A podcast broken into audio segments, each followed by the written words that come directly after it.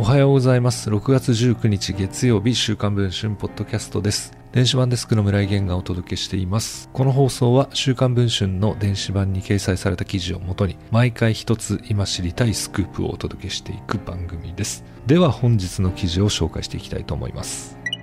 大手格安ハウスメーカーオープンハウスが販売した新築戸建て住宅をめぐり複数の住民から施工に複数の欠陥を指摘する声が上がり同社とトラブルになっていることが週刊文春の取材で分かりました。オープンハウスは1997年創業。東京に家を持とうのキャッチフレーズのもと2013年の東証一部上場後順調に成長してきました。2023年度は行こうぜ1兆2023のスローガンを掲げ、年度内で連結売上1兆円の達成を目指しているといいます。今年度の売上利益も11期連続で過去最高を更新するとみられているといいます。そんなオープンハウスの住宅を購入した複数の住民が建物の欠陥を訴え出ていました。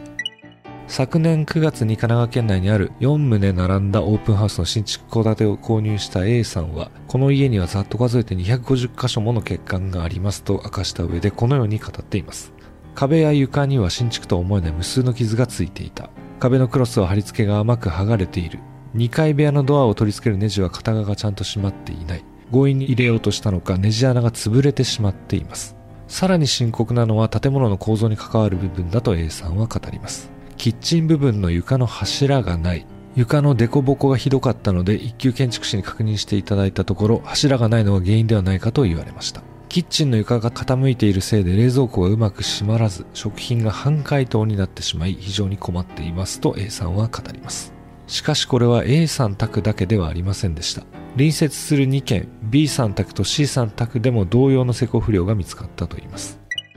耐えかねた3家族は被害者として団結。3月からオープンハウス側と交渉を開始しました。しかし、オープンハウスはここは直せない、ここはこういうものといろいろな理由をつけて根本的な修繕をしようとせず、さまつな部分しか直そうとしなかったと言います。その後の話し合いで施工を手掛けた子会社オープンハウスアーキテクト社の社員が3家族の前で欠陥住宅というかちょっと不備があるなどと施工不良を認めたものの修繕や保証をめぐっては交渉は一向にまとまっていません。6月13日時点で3家族はオープンハウス側からの連絡を待っている状況です。